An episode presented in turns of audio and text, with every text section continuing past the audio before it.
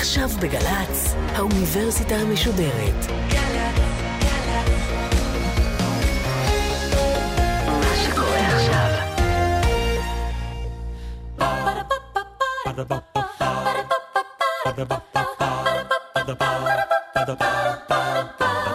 האוניברסיטה המשודרת בשיתוף מיזם וויז מציגה המדען העירום.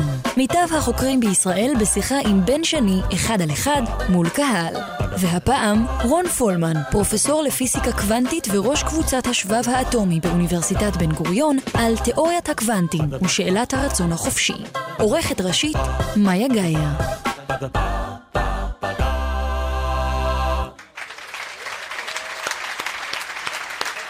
ערב טוב לכם, ערב טוב לקהל הגדול, נכון פרופסור פולמן?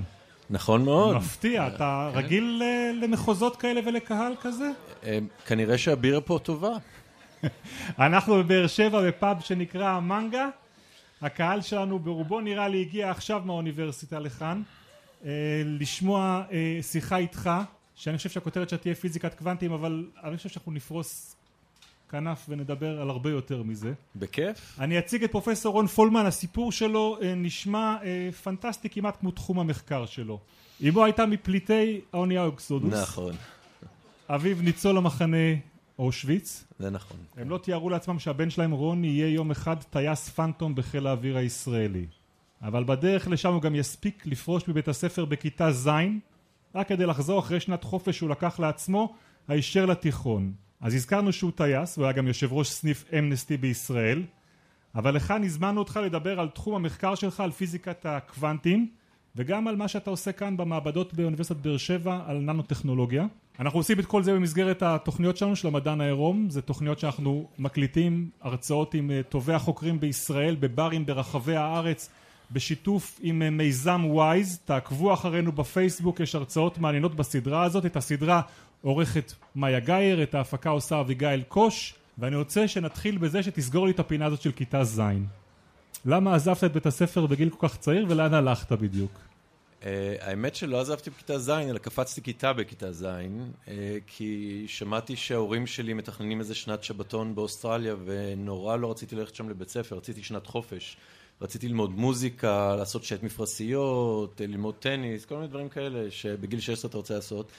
אז בכיתה ז' כבר תכננתי קדימה, קפצתי לכיתה ט', עשיתי בקיץ אחד את כל כיתה ח', ואז כשהם נסעו לאוסטרליה באמת לקחתי שנת חופש, ואחרי זה בכיתה י"א חזרתי למחזור שלי וסיימתי עם כולם את התיכון. וכבר אז אתה יודע שמדע יהיה התחום שבו תרצה לעסוק כאיש גדול? ממש לא, כל כך הרבה דברים העליבו אותי, רציתי להיות אסטרונאוט, רציתי להיות איש קולנוע, רציתי להיות ארכיאולוג, רציתי להיות המון המון דברים הקסימו אותי. ארכיאולוג? ו... גם ארכיאולוג, אני מגיל צעיר אני נורא אוהב מערות, נורא אוהב לחפור ולגלות דברים, אז uh, בסוף אני חופר ומגלה דברים בפיזיקה, אבל גם ארכיאולוגיה מאוד משכה אותי. אבל התואר הראשון שאתה עושה בפיזיקה, אתה לא עושה אותו בדרך של מי שמייעד את עצמו להיות מדען, הולך ולומד, אתה הולך ללמוד אותו בכלל באוניברסיטה הפתוחה. כן, כי הייתי בצבא, הייתי הרבה שנים בצבא. אה, טייס פנטום, חיל האוויר. לא, הייתי חלק טייס פנטום, והאמת שאת רוב הזמן הייתי אה, במערך המזל"טים, פשוט כי אתה חייב להיות הרבה שנים בצבא, אה,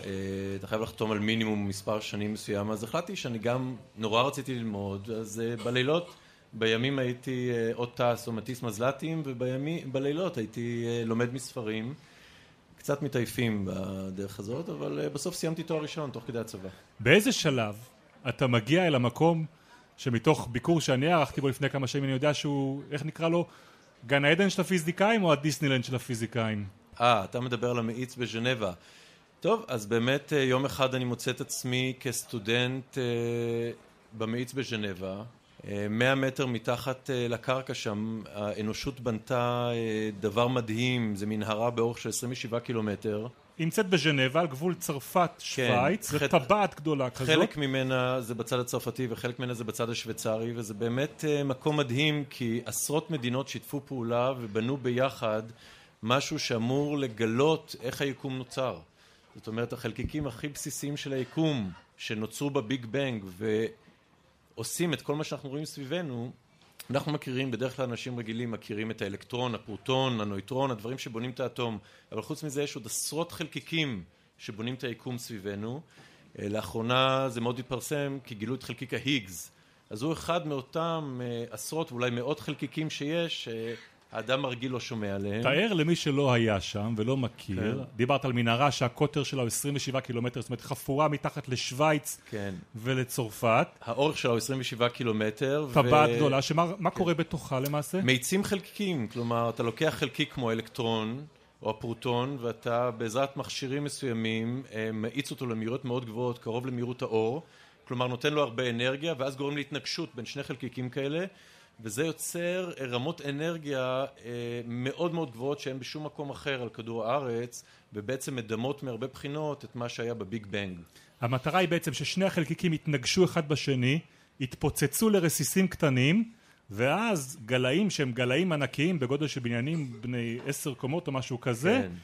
יצודו את החלקיק הקטן ביותר ויגלו את האבני בניין הקטנות ביותר שהכל עשוי מהם. נכון, ביליתי הרבה לילות 100 מטר מתחת לקרקע שם אה, במנהרה הזאת, כי לסטודנטים הצעירים נותנים את משמרות הלילה, זה קצת כמו בצבא. וזהו, אז אה, בילינו שם הרבה שעות, ובאמת זה גלאי ענק, שכל מדינה הרכיבה חלק אחר. זה, אה, מאוד אהבתי את זה, כי זה באמת דוגמה לאיזה שיתוף פעולה מדהים יכול להיות בין בני עמים שונים ותרבויות שונות, שבאמת הם מחליטים לעבוד ביחד. והמקום הזה באמת הוא המקום, אה, אה, הוא מקום מדהים שיודע לגלות חלקיקים אה, ש, ש, שבונים אותנו, בונים אותך ואותי ואת כולנו. אבל בשביל מה זה טוב? זאת אומרת, אתה בסופו של דבר מחפש בגלאים הגדולים האלה לגלות אבני בניין זעירות מאוד, מה אפשר ללמוד? כן, תשמע, אם על כל דבר היינו שואלים בשביל מה זה טוב, לא היינו מגיעים רחוק. אנחנו קודם כל עובדים בגלל הסקרנות. אתה יודע שהמציאו את הלייזר, לא היה להם מושג מה נעשה עם זה. אלה שהימרו, אמרו אולי זה טוב בשביל קלף תפוחי אדמה.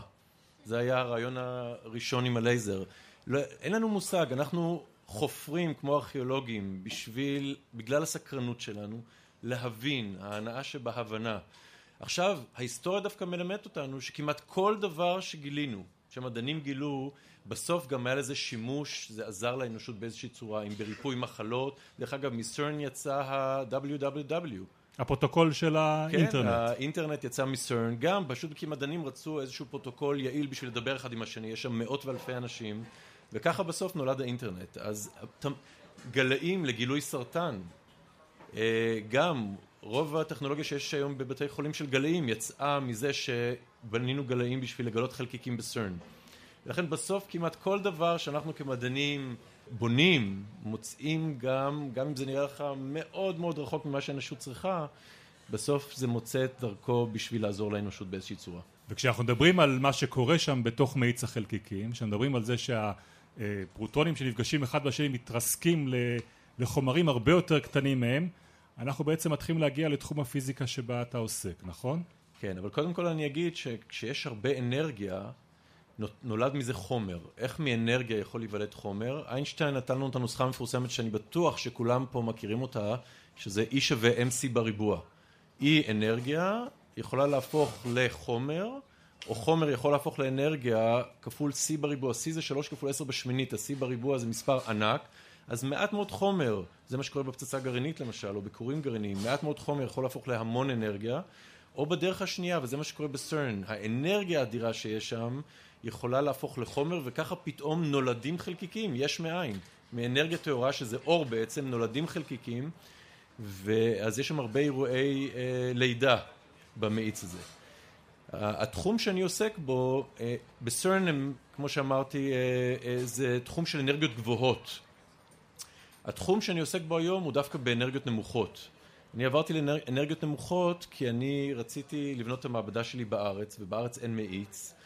ולכן אני אה, בניתי פה מעבדה בבאר שבע שבה האנרגיות נמוכות, אבל גם באנרגיות נמוכות אפשר לגלות המון דברים חדשים על היקום. אבל ו... אנחנו רוצים לדבר על מה שנקרא בכותרת תורת הקוונטים, פיזיקת הקוונטים, מכניקת הקוונטים. ואם אנחנו דיברנו על סרן, סרן הרי בנויה לפי עקרונות של פיזיקה שאנחנו מכירים אותה, כולנו מכירים את הפיזיקה הקלאסית, זאת שמתעסקת בתנועה ויודעת לנבא מה יהיה עוצמת ההתנגשות בין גופים. אבל על מה מסתכלת פיזיקת הקוונטים? כן. מה היא מנסה לחקור? אוקיי, אז קודם כל בסרן המאיץ וכל הדברים האלה הם בנויים אה, לפי פיזיקה קלאסית, אבל המדע עצמו שעושה, עושה, אה, שקורה שם באמת אה, הוא, הוא כבר בתורת הקוונטים, יש שם הרבה מאוד תורת הקוונטים.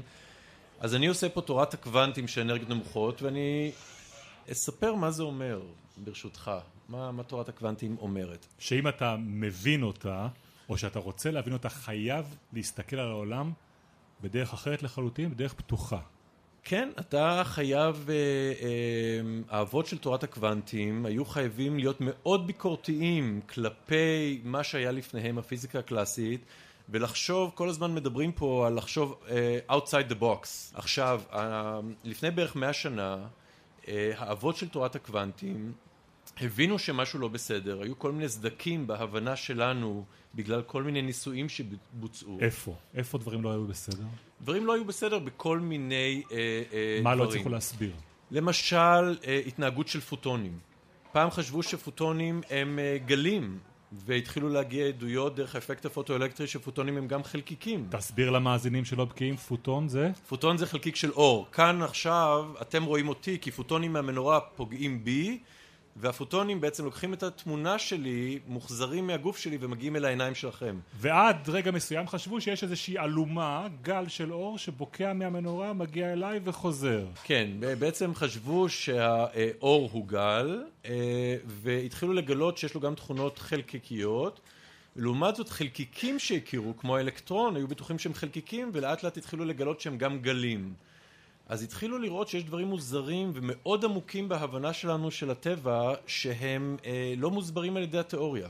צריכים להסביר את זה בצורה חדשה. עכשיו, מה שאני רוצה לספר אה, לחבר'ה כאן, זה שהיו כמה אבות אה, אה, לתורת אה, הקוונטים, וחלק מהם, שהם באמת היו גאונים אחד-אחד, אם זה, אם זה שרדינגר, אה, שהיה אוסטרי, או אם זה דה ברויי שהיה צרפתי, או אם זה איינשטיין, שכולם מכירים אותו בגלל תורת היחסות, אבל הוא בעצם קיבל את פרס הנובל שלו בגלל האפקט הפוטואלקטרי, הוא גם היה אחד מאבות אה, תורת הקוונטים.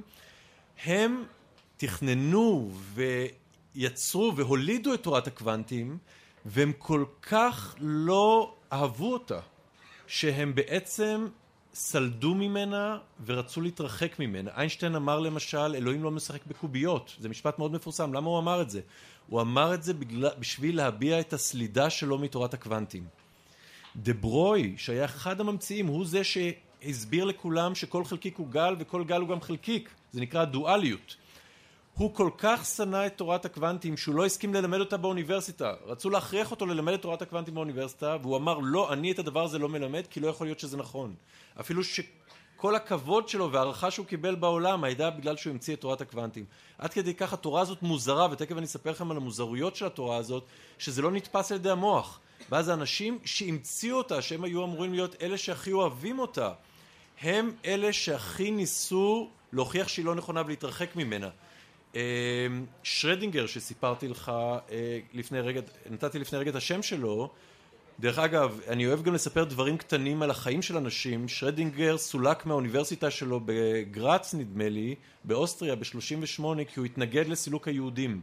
אבל אה, שרדינגר כל כך לא אוהב את תורת הקוונטים, שהוא המציא סיפור על חתול שהוא בו זמנית גם מת וגם חי, זה נקרא חתול של שרדינגר, תעשו גוגל, תמצאו המון תמונות יפות של חתול שהוא גם מת וגם חי בו זמנית. למה הוא המציא כזה סיפור מוזר? כי תורת הקוונטים אומרת שחתול יכול להיות גם מת וגם חי בו זמנית. וזה מסוג הדברים שהטריפו את הדעת של הממציאים של uh, תורת הקוונטים, ולכן הם ניסו להוכיח, עד יומם האחרון חלקם ניסו להוכיח שהיא לא נכונה, כמו איינשטיין או דה ברוי, והם נכשלו. אבל בואו רגע נגדיר במה היא עוסקת. כי אם הפיזיקה הקלאסית, שאנחנו למדנו אותה בתיכון, מתעסקת בכבידה ובתנועה, ואפילו נותנת תשובה לנושאים כמו אור ולאטום, למה מתייחסת פיזיקת הקוונטים? אוקיי, אז לפני שאני אספר לך את זה, אני חייב לך סיפור קטנטן.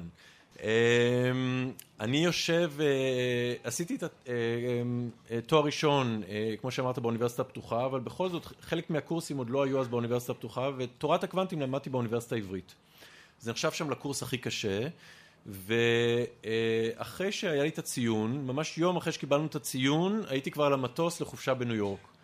חברה שלי הייתה דיילת, והיא חיכתה לי בניו יורק, והייתי על המטוס, עכשיו לא היה לי הרבה כסף, בשביל לממן את עצמי, אז אני תוך כדי הטיסה, כמובן במחלקת תיירים, אה, כתבתי, אה, תרגמתי ספר מדע מאנגלית לעברית. קיבלתי איזה ג'וב במכון ויצמן לתרגם את הספר. טוב, אז אני יושב ומתרגם את הספר, ויושבת לידי איזה בחורה, בערך בת 60 אני חושב, 55, 60, וכל הזמן מסתכלת. עכשיו, אתה יודע שבמחלקת תיירים זה נורא צפוף. ואני, אה, לא נעים שהיא כל הזמן מסתכלת, אז אני שואל אותה באיזשהו שלב, are you interested in what I'm doing? אז היא אומרת, yes, what are you doing, מה אתה עושה? ותמיד כשפונה אליי מישהו בשאלה כזאת, אני אוהב לשאול אותו מה הרקע שלך, בשביל שאני אדע באיזה רמה לספר את הסיפור. היא אומרת, אה, היא, אני במקרה פרופסור לתורת הקוונטים מפריז. אוקיי. עכשיו אני אומר, מה הסיכוי שאני אשב uh, על יד פרופסור... במחלקת תיירים. כן, כן, במחלקת תיירים. בקיצור, uh, אני אומר לה, תשמעי, זה נורא מוזר שאת יושבת לידי, כי uh, יש לי הרגשה נורא לא טובה. היא אומרת, למה יש לך הרגשה נורא לא טובה? אני אומר, כי בדיוק אתמול קיבלתי את הציון בתורת הקוונטים, וזה היה ציון נורא טוב. Uh, אני לא זוכר אותו, אחרת הייתי אומר לכם. Uh, ו... אבל אני מרגיש שאני לא מבין שום דבר. כלומר, אני יודע לפתור את התרגילים שנתנו לנו, אבל אני מרגיש שכמו הגדולים הממציאים של תורת הקוונטים, זה לא מסתדר לי עם ה-common sense, עם ההיגיון שיש לנו לכל בן אדם, יש היגיון בריא, וזה לא מסתדר. אז היא חייכה אליי, ואמרה לי שמי שאומר, אם יש מדען שאומר שהוא באמת מבין את תורת הקוונטים, הוא או טיפש או משקר. זה פעם ראשונה ששמעתי את זה.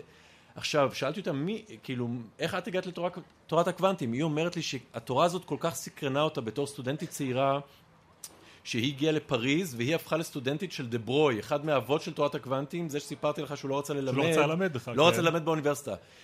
והוא, היא הייתה תלמידה שלו, היא עשתה אצלו דוקטורט, והיא כל כך הייתה קשורה אליו ואל הפיזיקה שלו, והיא כל כך חשבה שהבוס שלה צודק, שכשהוא נפטר, היא הקדישה את כל הקריירה שלו, שלה, הקריבה בעצם את הקריירה שלה, כי לא היו לה הרבה תומכים, היא הקריבה את הקריירה שלה על זה שהיא ניסתה להוכיח שהבוס שלה, שזה שלימד אותה, המנחה שלה, צדק שאומר שתורת הקוונטים לא נכונה.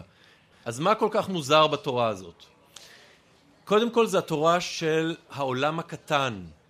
כלומר, מה קורה בעולם של האטומים הבודדים, אוקיי? מה קורה בעולם של האלקטרונים הבודדים, האטומים הבודדים, המולקולות הבודדות, ומסתבר שבעולם הזה חוקי הטבע הם לגמרי שונים. מה קורה בתוך גרעין האטום? בתוך האטום לא, עצמו? זה, זה לא חייב להיות בתוך גרעין האטום, זה גם יכול להיות אלקטרון שאתה מוציא אותו אפילו מהאטום ומסתכל על אלקטרון בודד. אבל קודם הפיזיקה ידעה להתייחס אל האטום, ידעה לבקע אותו, ידעה לטפל בו.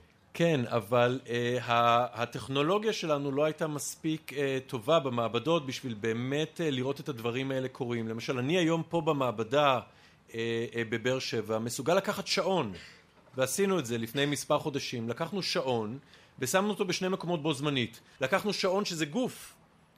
במקרה זה השעון אטומי, בתוך, זאת אומרת, אטום שהוא גם שעון, זה מה שיש במערכת ה-GPS למשל, שגורמת לכולנו לנווט בצורה מדויקת עם Waze. אז לקחתי שעון ושמתי אותו בשני מקומות בו, אה, בו זמנית כי זה אחד הדברים שתורת הקוונטים מאפשרת לנו לעשות. להיות בשני מצבים בו זמנית או חי מת בו זמנית או בשני מצבי אנרגיה בו זמנית או בשתי מקומות בו זמנית.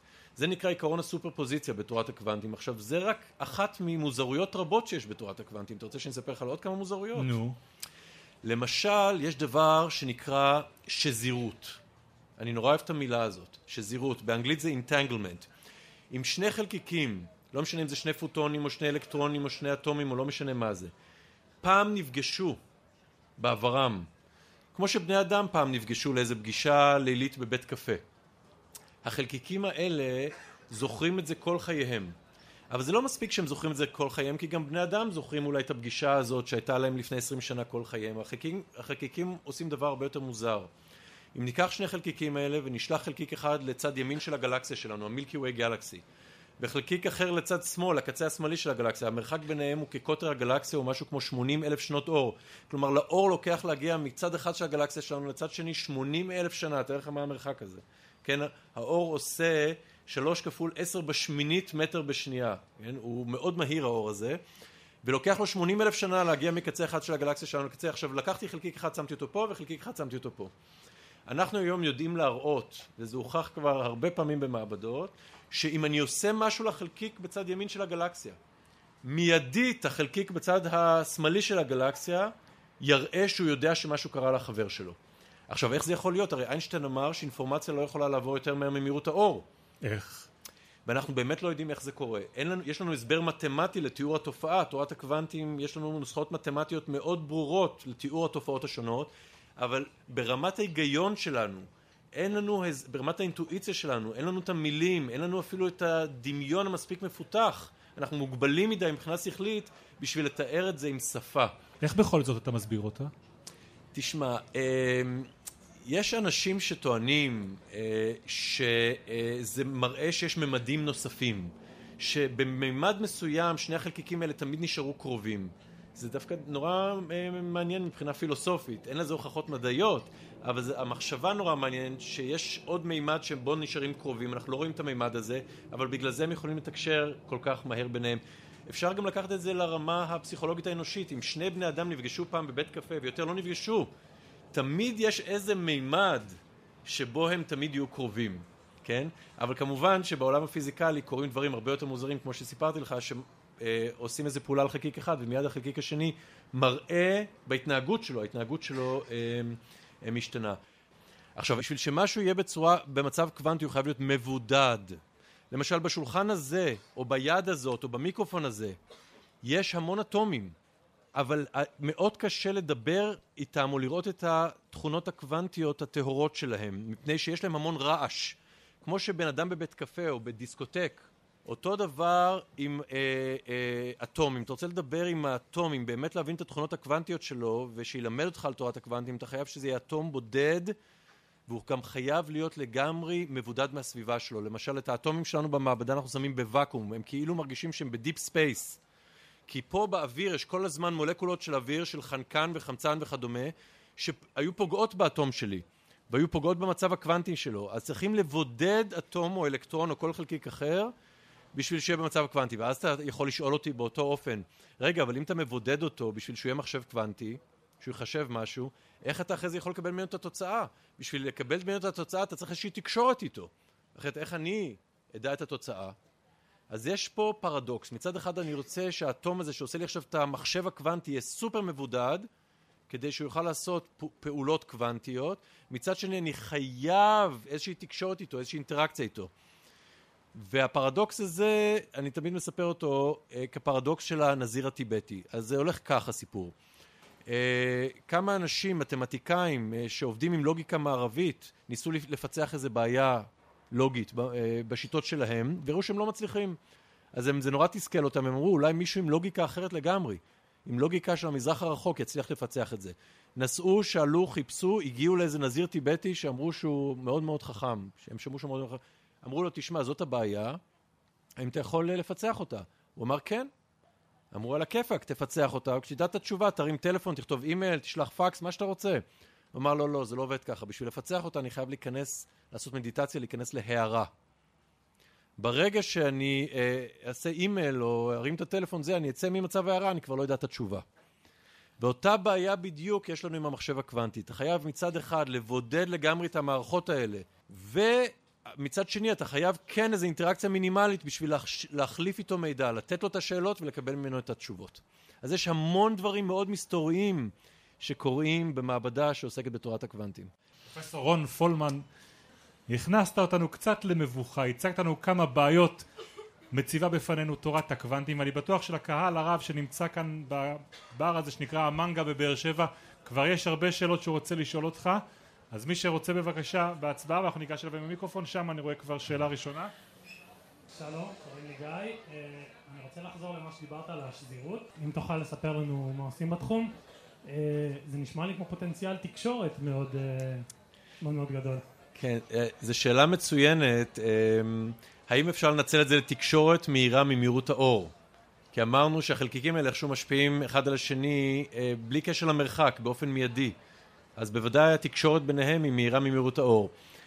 אבל אם, אם אכן ננצל את זה אה, לתקשורת מהירה ממהירות האור, אז קודם כל נשבור את תורת היחסות של איינשטיין, שאומר ששום אנרגיה או מידע לא יכול לעבור, או מסה, לא יכולה לנסוע יותר מהר ממהירות האור, אבל בכל זאת כרגע, לפחות באמצעים שקיימים בידינו, אנחנו מאמינים שתורת היחסות היא נכונה.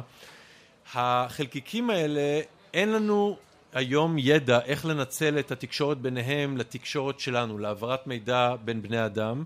הרבה אנשים חשבו על זה, אבל לא מצאנו דרך פרקטית אה, לנצל את זה, כי יש לזה אופי סטטיסטי, זה מבוסס על תורת הקוונטים, כמו שאמרתי לך, תורת הקוונטים היא תורה סטטיסטית, ואנחנו בשביל תקשורת צריכים משהו יותר דטרמיניסטי, משהו של 0 ו-1, של ביטים, שאנחנו באמת מסוגל להעביר, מסוגלים להעביר מידע בצורה דטרמיניסטית. כן. טוב, אז אני שניר. כן, שניר, הזכרת. מקודם שפיזיקה קוונטית היא לא פיזיקה, היא לא מדע דטרמיניסטי, היא לא נותנת תוצאות כמו שאמרת של 0 ו-1.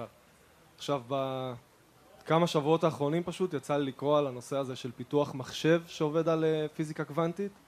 איך אפשר לבנות מחשב ממדע שהוא לא דטרמיניסטי, כי הרי מחשב זה ביטים, זה 0 ו-1, זה דברים מאוד מאוד אה, החלטיים. אז איך אתה יכול לקחת תורה שהיא לא דטרמיניסטית ולבנות באמצעותה מחשב שהוא דבר שהוא כן דטרמיניסטי? זו שאלה פשוט נהדרת, אה, ו... אה, אז מגיעות מחיאות כפיים, בטח. זה באמת, אה, קודם כל מה זה המחשב הקוונטי, אולי אנשים לא מכירים. אה, זה בא תחת הכותרת של טכנולוגיה קוונטית, טכנולוגיה קוונטית שלמשל השעון הקוונטי שה-GPS שלכם עובד uh, לפיו, כי ניווט מאוד מדויק צריך גם זמנים מאוד מדויקים וכל לווייני ה-GPS מסונכרנים על שעונים אטומיים, טכנולוגיה קוונטית. המחשב הקוונטי קודם כל הוא מחשב שעובד עם לוגיקה לגמרי אחרת מהמחשב הקלאסי שעובד על הצ'יפ של אינטל שיש לכם ב, אה, בלפטופ. למשל, הוא אמור להיות הרבה יותר מהיר הרבה יותר מהיר, יש אפילו אומרים אקספוננציאלית יותר מהיר מהמחשב הקלאסי. וקשה לי על קצה המזלג לתת לך את הסיבות אבל זה המוזרויות של תורת הקוונטים. המוזרויות כמו השזירות או כמו העובדה שאלקטרון יכול להיות בכמה מקומות בו זמנית שמאפשרים את זה. תאר לך סתם אה, לדוגמה שבמקום האלקטרון של אה, אינטל שנמצא בצ'יפ של אינטל שהוא יכול כל פעם כי הוא, הוא לא אלקטרון קוונטי במובן הזה שהוא יכול כל פעם לעבור רק דרך טרנזיסטור אחד בו זמנית, כי הוא נמצא רק במקום אחד בו זמנית. לעומת זאת אם יש לך אלקטרון שיכול להיות באלף מקומות בו זמנית, הוא יכול לעבור דרך אלף טרנזיסטורים בו זמנית. אוקיי? אז יש לך פה מין פרלליזם, אה, תהליכים מקביליים כאלה, שנותנים אה, עוצמה מאוד גבוהה. אז המוזרות של תורת הקוונטים מאפשרת את המחשב הקוונטי, וספציפית לשאלה שלך על האופי הלא דטרמיניסטי, אז uh, צריכים לדייק, משו... המשוואות של תורת הקוונטים הן סופר מדויקות, אבל הן סופר מדויקות בזה שהן נותנות לנו את ההסתברות לאירועים השונים. אל תלך לשום מקום. אנחנו נפרדים עכשיו מהמאזינים שלנו באוניברסיטה המשודדת של גלי צה"ל, הם ישובו אלינו בשבוע הבא בחלק השני של התוכנית. בינתיים נודה לך פרופסור רון פולמן נודה לעורכת שלנו מאיה גאייר, למפיקה אביגיל קוש שגם עשתה את התחקיר לערב הזה, על הביצוע הטכני כאן בפאב המנגה בבאר שבע, דניאל שבתאי וליעד גרושקה. תודה נוספת לעדן ספקטור ולשותפים שלנו במדען העירום למיזם וויז. עד הפעם הבאה, לילה טוב.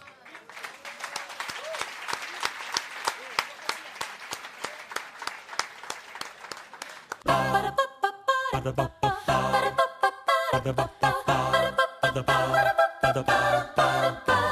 האוניברסיטה המשודרת, המדען העירום. בן שני שוחח עם רון פולמן, פרופסור לפיזיקה קוונטית וראש קבוצת השבב האטומי באוניברסיטת בן גוריון, על תיאוריית הקוונטים ושאלת הרצון החופשי. עורכת ומפיקה אביגיל קוש. מנהלת תוכן מאיה להט קרמן. האוניברסיטה המשודרת, בכל זמן שתרצו, באתר וביישומון של גל"צ, וגם בדף הפייסבוק של האוניברסיטה המשודרת.